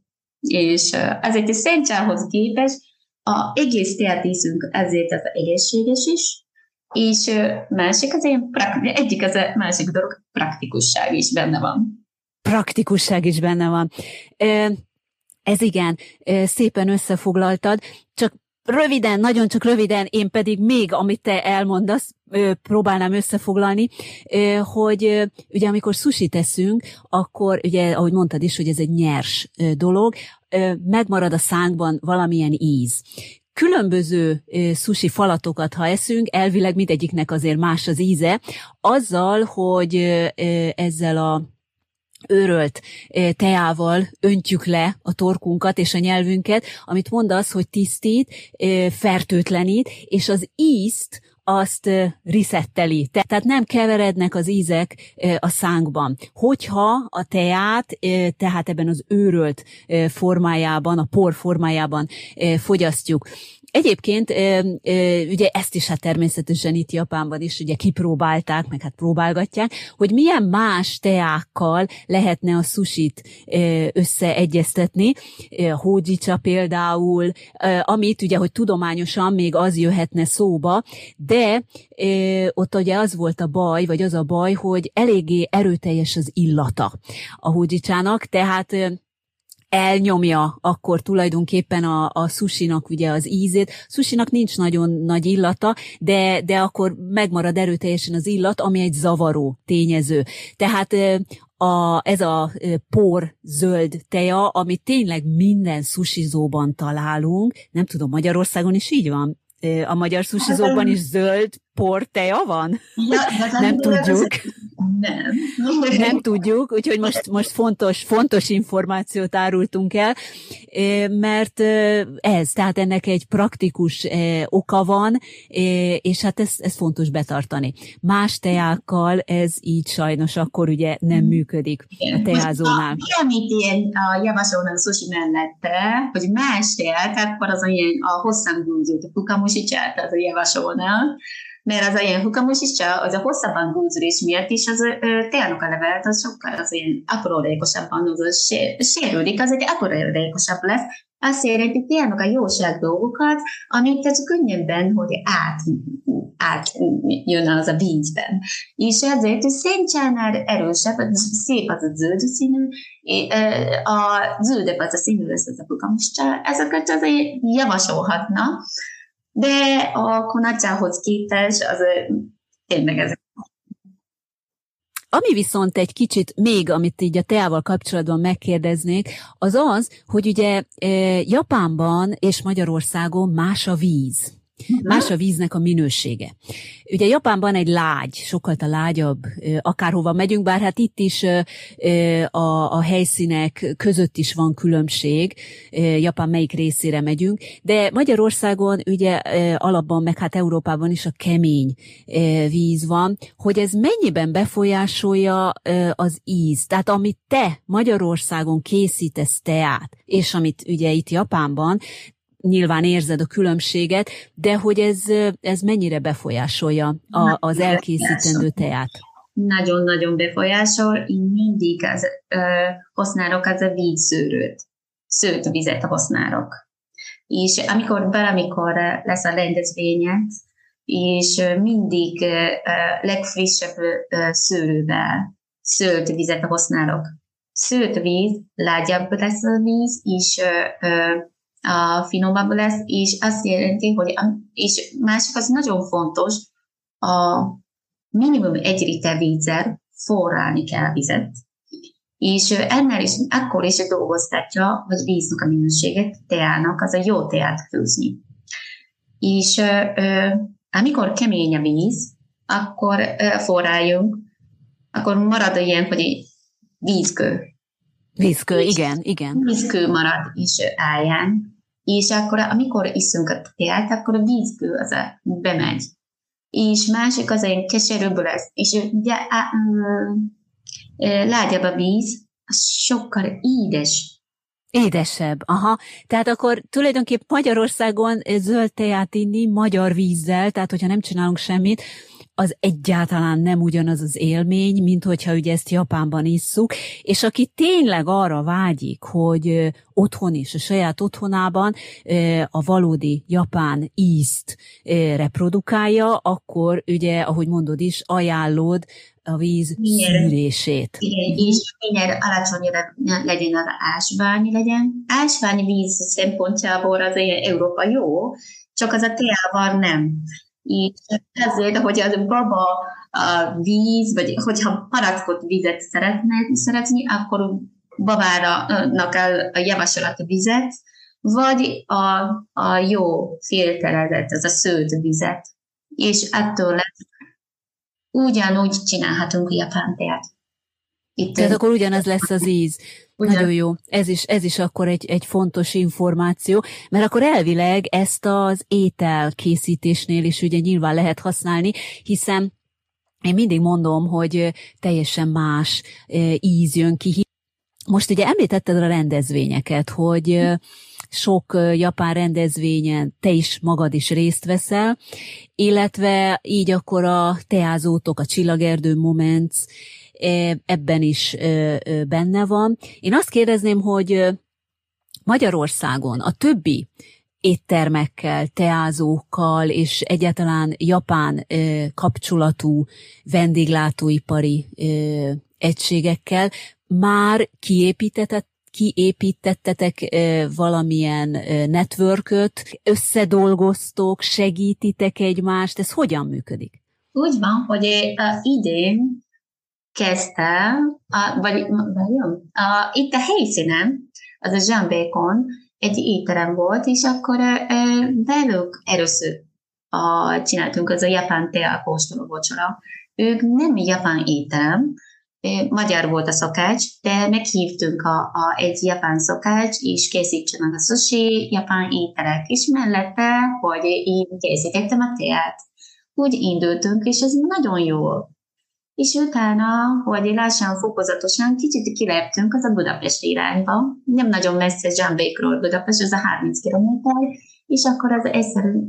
A, mi lenne jó, hogy ilyen, hogy prémium teát készíteni vendégeknek, és valami csillagedő momentumok a Facebookon keresztül, vagy a uh, ismerősen keresztül, akkor kérdezte tőlem, hogy mi lenne jó, hogy jöjjen, hogy télkóstolót csinálni. És uh, örömmel nyitott, mert minél több a magyarok, vagy barátaik így annak az japán finom teát, és uh, akár ilyen Somogyi is voltam, és Szombathelyen a japán nap nagy rendezvények voltam is, és nagyon sok érdeklők volt. Úgyhogy lassan, és a fokozatosan Növekszik a tábor, az érdeklődők tábora. A magyar vendégek, illetve hát a magyar közönség, vagy nem is tudom, hogy fogalmazok, az érdeklődők ők mire vágynak? Ők mik, mi, tehát hogy látod? Azok az emberek, akik Japán iránt érdeklődnek, így, hogy a tea, vagy kultúra, vagy bármi más, mi az, ami mozgatja őket? Ők igazából mit szeretnének kapni? Uh-huh. Úgy van, hogy most a internetnek a használata miatt is az ilyen fiatalok nagyon szereti animációt is, és japánot tanulni, és japán kultúra nagyon vonzó. Másik az olyan, hogy ilyen 30-40 éveseknek az, hogy üzleti úton kimegy Japánba, és akkor az egyszer kint volt Japánba, és egyszer kóstolt Japán teát, és akkor az olyan, hogy itt is szeretne ülni. És másik a kicsit uh, még idősebbek, és ez egyszer volt a kint Japánba, és, és másik ilyen, hogy egy csoda országnak a látja, és uh, akár valami, hogy uh, ilyen interneten csak látni is lehet, és hallgatni is lehet, japán híreket lehet. De íz, nyújtani kezet, és akkor szagolni, ilyen ez a részét, ez a hiányzik. Amiatt, hogy ilyen, hogy egy japán étteremben, és akár valami rendezvényen, ott találkozik, kezembe fog, íz, iszi, és ízni, és akkor ilyen tapasztalat is plusz lesz. Azért a, ez a nagyon jó tapasztalatot tehát megtapasztalhatja a helyszínen. Hát akkor ezért valószínűleg a Facebook metaverzuma ezért nem lesz soha sem annyira menő, mert egyszerűen ugye az ízeket, az illatokat legalábbis a mai technológiai szinten még nem lehet továbbítani. Meg hát egyáltalán az, hogyha megeszi valaki a susit, vagy bármi más ételt, attól jól lakik. Más az úgy van, hogy amikor én ott előadásot is tartom, nem csak a kóstoltatom az teát, az a teáról mesélek, és honnan való az a teát. És akkor egy kicsit én te, teának a történelmet, és teának a kultúrát, és a sok minden mesélek ott helyszínen, és nagyon-nagyon sokan az a figyelnek, ahogy az most ebben mit iszi, az a mit, milyen teát fogyasz, és hasonló lehet, mint az a borkóstolás. Uh-huh. Uh-huh. Én... Te szereted a bort egyébként? Igazán nem nagyon, csak nem iszom a, a alkoholt, de amit én látom, hogy amit te a, a, olyan, mint a bor, azért a teának a szomorú ilyenként, és akkor az nekem, öm, hogy mesélhetek az mindenki előtte, aki részvevőknek, és nagyon-nagyon figyelnek. És általában milyen kérdéseket kapsz egy ilyen előadás után? Úgy van, hogy az a, a ilyen, az annak a hogyan kell készíteni ilyen, az a ilyen nem fekete tea, miért barna, az ilyen barna színe van, és az zöld tea, és másik, milyen hatásák vannak az a teák, egészségügy szempontjából érdekelnek, és ilyen kérdésekhez följön az. Ahogy említetted, hogy webshopod is van, te egy kicsit elejtetted ezt a szót, hogy hát a webshopon nem csak teát akarsz úgymond árulni, hanem, hanem ennek a hátterét is, és minden információt a teáról közölni szeretnél ugye a magyar nagyközönséggel, hogy a webshopodba milyen termékeket választasz? Vagy mi alapján választod? Mert ugye, eh, ahogy így néztem, hogy a macsás csokiktól kezdve a kekszekig, sőt, mi több még macsa zöld kontaktlencsét is ugye lehet kapni a web, webshopodban, hogy eh, ezt mi alapján, tehát milyen, milyen piackutatást végzel, amikor, amikor eh, a, a termékeidet beszerzed? Uh, úgy van, hogy macsa lencse kontakt, az, az nincsen, az, hogy ez... Macsa kontakt lencse. Akkor macsa kontakt lencse, az nincsen, az csak az ilyen barátomnak az, hogy uh, a a, nek van, neki barátnőnek van az a lencse kontakt is, akkor az egy kicsit tovább. Kontakt lencse. És ott is kontakt lencse, igen. És az egy én termék az úgy van, hogy uh, európai szabás miatt, a, a szabály miatt is, hogy minden, hogy organikus legyen. Ez nekem nagyon fontos és ne legyen semmi, hogy kerüljön, hogy a valamit más. Ezért a 40 éven keresztül a, csak organikus zöldteát készült én hozom az a Magyarországra, és másik, hogy a tea készleteket, ezt Japánból hozni Covid miatt is, az nagyon nehéz is volt, ahogy válasz engem tudtam, és, de úgyis finom teát szeretnék, hogy mindenki készíthető legyen, és azért így dizájnoltam, valami, és minél kicsit japán hangulatos legyen, és ezeket itt a helyszín, az nem Japán, made in Japan, a, ugyan, hogy itteni helyi keramikussal együtt dolgoztunk, és minél japános legyen, és de nem csak a japános, finoman főzhető teácsi, a, mi készítettünk. Ezeket eladom. Tehát akkor a csaván, a, amiből ugye isszuk a teát, ez Magyarországon készül egy magyar kerámikus segítségével, viszont a te útmutatásaid alapján, hogy ez ugye minél japánosabb, japános jelleggel jelenjen meg. De tehát ez teljesen egyedi akkor. Mm, igen. Ezt ugye se Japánban sehol nem lehet kapni, ez csak nálad, csak Magyarországon. Igen. Van benne, van benne valami olyan különlegesség, ami eltér esetleg a japán kerámiáktól, vagy, vagy te milyen útmutatást adsz? Te most mutatod nekem, hogy ez hogyan néz ki, a hallgatóknak, a hallgatóknak akkor ajánlom, hogy feltétlen majd látogassanak el a honlapodra, ahol meg is lehet ezeket tekinteni, és természetesen a honlap címét akkor a podcast leírásba bele, fogjuk, bele fogom tenni, mindenki majd elérheti. Igen, keramikus egyenként csinál kézzel, nem az a mass production, az a, tényleg mindegyik egyedi.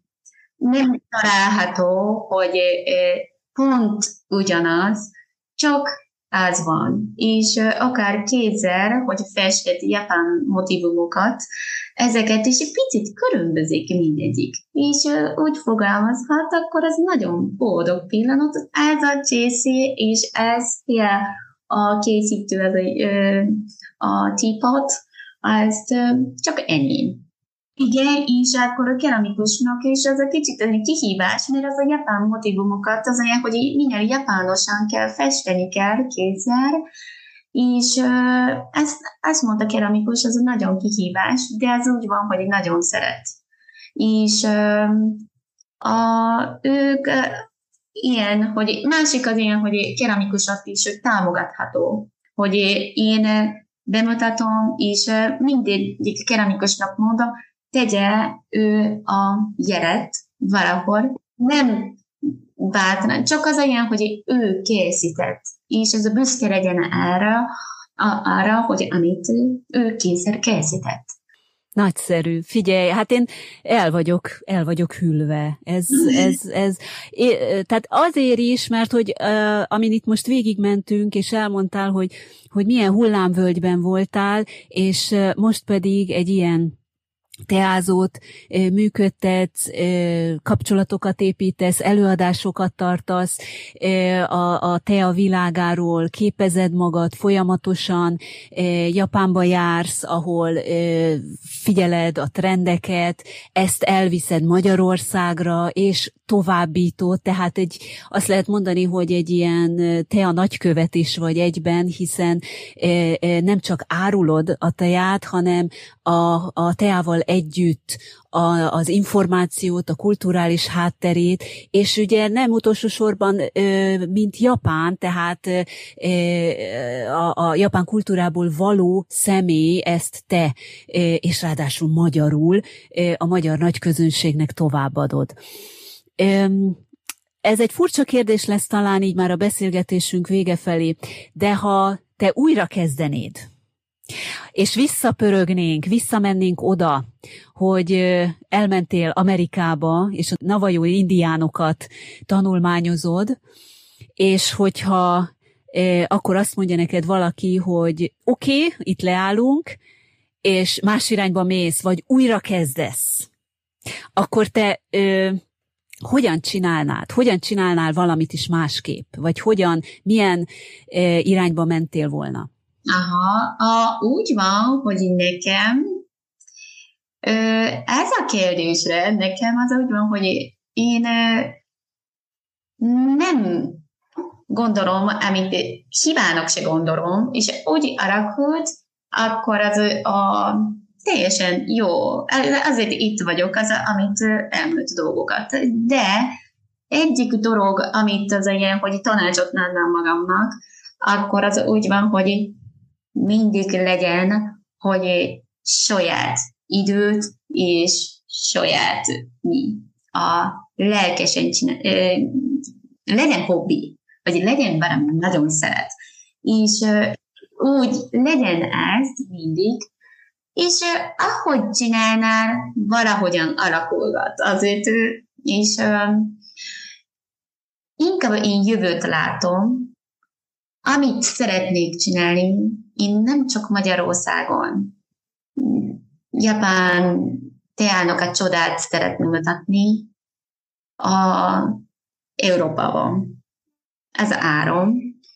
És jövő nyáron szeretnék egy te, japán teával, és saját csészével, a, és felkészlettel me, szeretnénk menni El Camino Santiago-ba útra. És Ez igen. Megáll, mi szeret, megállás vagy szállás helyen mindig, akivel találkozom a valakivel, én mindig szeretnék kínálni az a japán teát. És erre én most csak keresem a őt, hogy valaki támogat engemet, valamit szeretnél ezzel a gondolattal kezdeni, de én akkor inkább azt mondanám, hogy ez nem álom, hanem ez egy terv, hiszen már, már ennyire konkretizálódott, hogy, hogy, hogy mit szeretnél és hogyan. Hát én tényleg csak azt tudom ajánlani, és a hallgatók között is, aki, akinek kedve van és lehetősége, hogy Tormáné Junkót támogassa abban, hogy, hogy eljusson Spanyolországba, és hogy ezen az úton végigmenjen, és a, és a teát hirdethesse nem csak, és nem csak Magyarországon, hanem így akkor, akkor egész Európában, és hát mint magyarként, hiszen te már magyar vagy én azt gondolom. Te már magyar vagy. Japánban születtél, de e, így az eltelt idő, hát most már több mint húsz éve e, Budapesten, Magyarországon élsz. Ez már egy olyan, hogy véleményem szerint bőven mondhatod, hogy te már magyar vagy. Te Jaj. már magyar vagy. Egy utolsó kérdés, hogy eh, ha eszedbe jut Japán, mert ezt minden vendégtől megkérdezem, eh, ha eszedbe jut Japán, akkor te milyen színre gondolsz? Mi mire asszociálsz? Én első gondolat az volt a piros színet. Fel kell a nap, annak, annak a napot, napnak a szín. Piros. Köszönöm szépen. Megmondom őszintén, hogy így a beszélgetésünk végén ez, ez nekem mindenek előtt a veled való beszélgetés, ha már így a teánál tartunk, akkor egy fanyar zöld tea ízével ért fel, amit én nem a torkomon öntöttem le, hanem filterként lógattam a lélek poharába. Ú, ezt most olyan szépen mondtam, nem? Ez most úgy kijött hirtelen. Én ezt a fanyarságot, ezt azért mondom, mert e, fanyarnak hit ez az íz, mert amit ugye elmondtál, hogy mennyire sok dolog, és még, még történt, még történt ugye rossz dolog vele, de hát erre már nem tértünk ki, hogy, hogy fanyarnak hitt ugyanez az íz, de mégis egy édeskés íz az, ami megmarad bennem, és megmarad a számban azzal, amit elmondasz, hogy talpra álltál, és megtaláltad azt, amit szeretsz csinálni, és egy fontos gondolat talán, amit a beszélgetéskor is elmondtál, a segítségkéréskor, hogy ugye a másik jól érez, nem csak az, hogy jól érezze, hanem hogy fontosnak érezze magát, hasznosnak érezze magát, és, és én nekem ez nagyon kijött, hogy, hogy benned ez, ez annyira erős, hogy te japánként is, és egyáltalán a te személyiségetként is fontosnak szeretnéd érezni magad a magyar nagyközönség számára a teán keresztül, hogy ezt te továbbítod. Én nagyon remélem, hogy a hallgatók is egy ilyen hasonló gondolattal zárják majd ezt a beszélgetést, és a történeted az erőt ad majd a hallgatóságnak, főleg azoknak az embereknek, minden olyan embernek, aki, aki esetleg most nehéz helyzetben van, hogy higgyen magában, és hogy, hogy találja meg a saját helyét, mert mindenkinek van saját helye a világban, és jól érezze magát a környezetében, az emberekkel, akik körülveszik, mert biztosan ezáltal segítségre is lelhet, és ez, ez, ez nekem a veled való mostani beszélgetésből ez nagyon kijött. Én további sok-sok sikert kívánok neked, a legjobbakat, és nagyon szépen köszönöm még egyszer a beszélgetést. Nagyon-nagyon szépen köszönöm a lehetőségét és boldog életét mindenkinek. Tudtad, hogy Japánban? Hírmozsák, érdekességek, trendek, gondolatok, újdonságok, amelyekről csak is itt, az Ablak Japánra podcastben hallhatsz.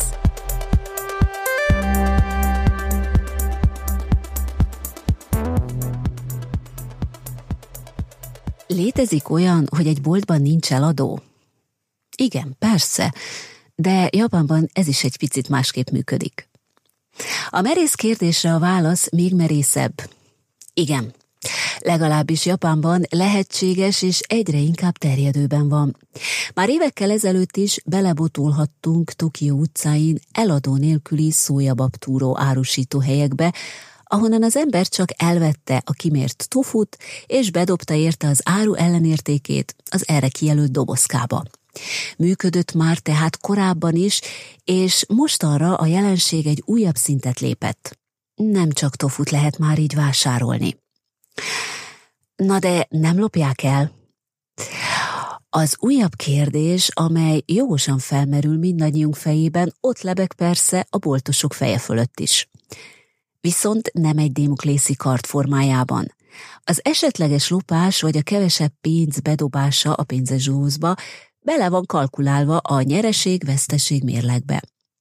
Igen, biztos is, hogy az ötletet nem lehet exportálni bármely más országba. Tipikusan japán jelenségről van szó, amire a helyiek nagyon büszkék. De vajon miért kell egy ilyen megoldásra fanyalodni pont Japánban? A válasz egyszerű. Először is évek óta gyötri már a piacot az akut munkaerőhiány. A szolgáltatóipar különösen szenved, amit a pandémia tovább mélyített. A másik ok pedig a költségspórolás lehetősége. Ha nem kell fizetni a bolti eladót, akkor hatékonyabbá lehet tenni az üzletet, és az árak is rugalmasabban módosíthatóak. A bátraki a szerencse. Félkész kjóza gombócok eladására specializálódott egy kisbolt, ahol már a nyitástól kezdve nem voltak eladók. Az üzlethelyiségben csak üvegfalú és ajtajú hűtőszekrények sorakoznak, no meg egy nagy doboz, amibe a pénzt kell bedobni. Visszajáró nincs, akárhány doboz gjózát veszünk, kerek számokkal kell fizetni.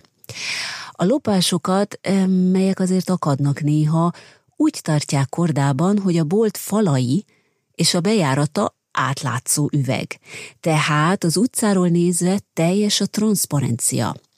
És a japán tolvajok sem szeretik, ha mindenhonnan megbámulhatják őket. De ha még ez sem lenne elég visszatartó erő, akkor ott vannak az üzletben felszerelt kamerák is, amiket a helyi rendőrössel is összekötöttek. Aki józa gombócra vágyik, sorbanállás nélkül pikpak hozzájut a 12 darabos dobozkához, ami kiváló minőség, ráadásul olcsóbb is, mint bárhol máshol.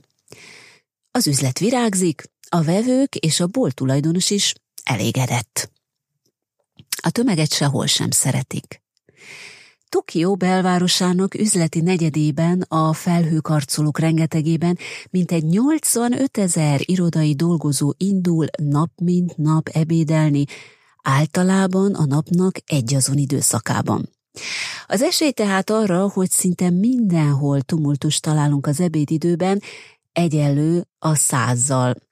A helyzet enyhítése érdekében megjelentek az ételautomaták, ahol nem is kell helyben fizetni, az étel egyszerűen elvihető.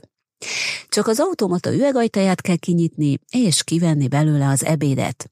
Megspórolható ezzel az idő, amit a fizetési procedúra őről fel. A vásárló miután elfogyasztotta az étket, beolvassa a dobozon lévő QR kódot, és így fizet. Ez a megoldás is a nagyfokú bizalomra, jó hiszeműségre és elkötelezettségre épül. Bizalom, bizalom, és még egyszer csak bizalom. Az eladók nélkülözése megjelent már az éjjel-nappali kisboltokban is. Ezek a boltok nem a nagy bevásárlásokra szakosodnak, hanem a gyorsan kell valami kategória. A vásárló a terméket közvetlenül a saját táskájába, hátizsákjába teszi, és a kiárat előtt érintős panelképernyőn látja az összesítőt, majd ezen fizet. Tehát még kosár sincs hogy hogyan működik. A bolt mennyezetébe beépített mintegy 50 kamera követi minden egyes vásárló mozgását egyfelől, másrészt pedig az üzletpolcain elhelyezett szenzorok érzékelik, ha az áru elhagyja a helyét, vagyis elmozdult. A két rendszer össze van kötve. Elvileg tehát nincs lehetőség a lopásra. A rendszer további erőssége, hogy marketing adatokat tud szolgáltatni a boltvezetőnek. Rögzíti ugyanis, ha a vásárló például hezitál két termék között, majd az egyiket visszateszi a polcra. Adatként megmarad az is, hogy melyik terméket vette le először, és aztán végül is melyiket vette meg. A nagyvárosi kisboltok ezen sikereit továbbfejlesztve vidéken, ahol még nagyobb a munkaerőhiány, a várossal szemben kísérleti szinten megjelentek az első 24 órás önműködő szupermarketek, melyeket mindössze három alkalmazott működtet és felügyel. 2018-ban vezették be a szenzoros kosarakat, illetve bevásárlókocsikat. Ez tehát nem újdonság. A novum a fizetéshez használható feltöltős kártyában van. A vevő a bevásárló kosárba épített kijelzős szenzorral beolvassa a termék kódját, amit a kosárba tesz. A kijelzőjén azonnal megjelenik a fizetendő összeg, ami a beolvasóba helyezett prepaid kártyájáról levonódik. Nincs tehát túlköltés, nem a pénztárban roskad össze a kuncsaft a kiszámlázott összegtől. A feltöltőkártyát a szuper, szupermarket adja ki a vásárlónak, amit az a használat előtt természetesen feltölt. A tervezet szerint a következő lépcsőfok az lesz, hogy a szupermarket az életkor szerint is képes lesz differenciálni a vásárlót. Konkrétan a szeszes ital kórhoz kötött árusításáról van szó. Ezt az arcbeolvasó rendszer bevezetésével kívánják majd megvalósítani. És még egy nem elhanyagolható dolog. A mesterséges intelligencia folyamatosan pásztázza az árukészletet és a fogyasztást. Így automatikussá tehető az úgynevezett time sale, vagyis a bizonyos időintervallumokban nyújtott árengedmény szolgáltatás. A leárazott termékek árcímkéjén digitálisan megjelenik az új ár. Rendben, de mi van akkor, ha mindenképp szeretnénk egy eladóval beszélni? Nos, erre is van megoldás. Gondoljunk csak bele, hogy például egy ruházati boltban azért jó megkérdezni, hogy van-e például más szín vagy méret a választott darabból. Kisebb turkálók már bevezették, szintén kísérleti jelleggel, az online rendelkezésre állást. A rendszer lényege itt is az üzletben elhelyezett nagyszámú kamera. A boltvezető amolyan diszpécser módjára egy távoli állomásról figyeli a vásárlókat, illetve a kijelölt kivetítőkről tud a vevő a boltvezetővel kommunikálni. Ez volt már a hírmorzsablok, és felszeretném hívni a figyelmedet, kedves hallgatóm, hogy az itt elhangzottakat a podcast oldalon, a blogban akár el is tudod olvasni. Ha tetszett az adás, ezt kifejezheted egyszeri támogatásoddal is.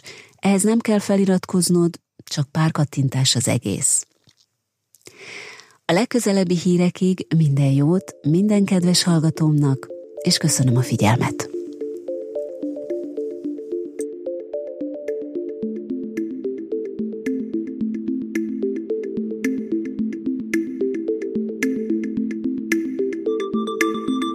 Köszönöm, hogy ma velem tartottál. Ne feledd, minden hónap 15-én éred el az új epizódot, és hogy ne maradj le róla, iratkozz fel a podcast honlapján a hírlevélre, vagy kövess be a legnépszerűbb podcast csatornák valamelyikén. Ha elnyerte tetszésedet az adás, kérlek jelöld öt csillaggal, így kerülhet feljebb a podcast a hallgatottsági listán. Ha pedig szeretnéd, hogy minél többen megismerjék az Ablak Japánra podcastet, akkor mesélj róla kérlek másoknak is. Mindezért előre is hálás köszönetet mondok. A podcast honlapja tehát www.podcast.ablak japánra.com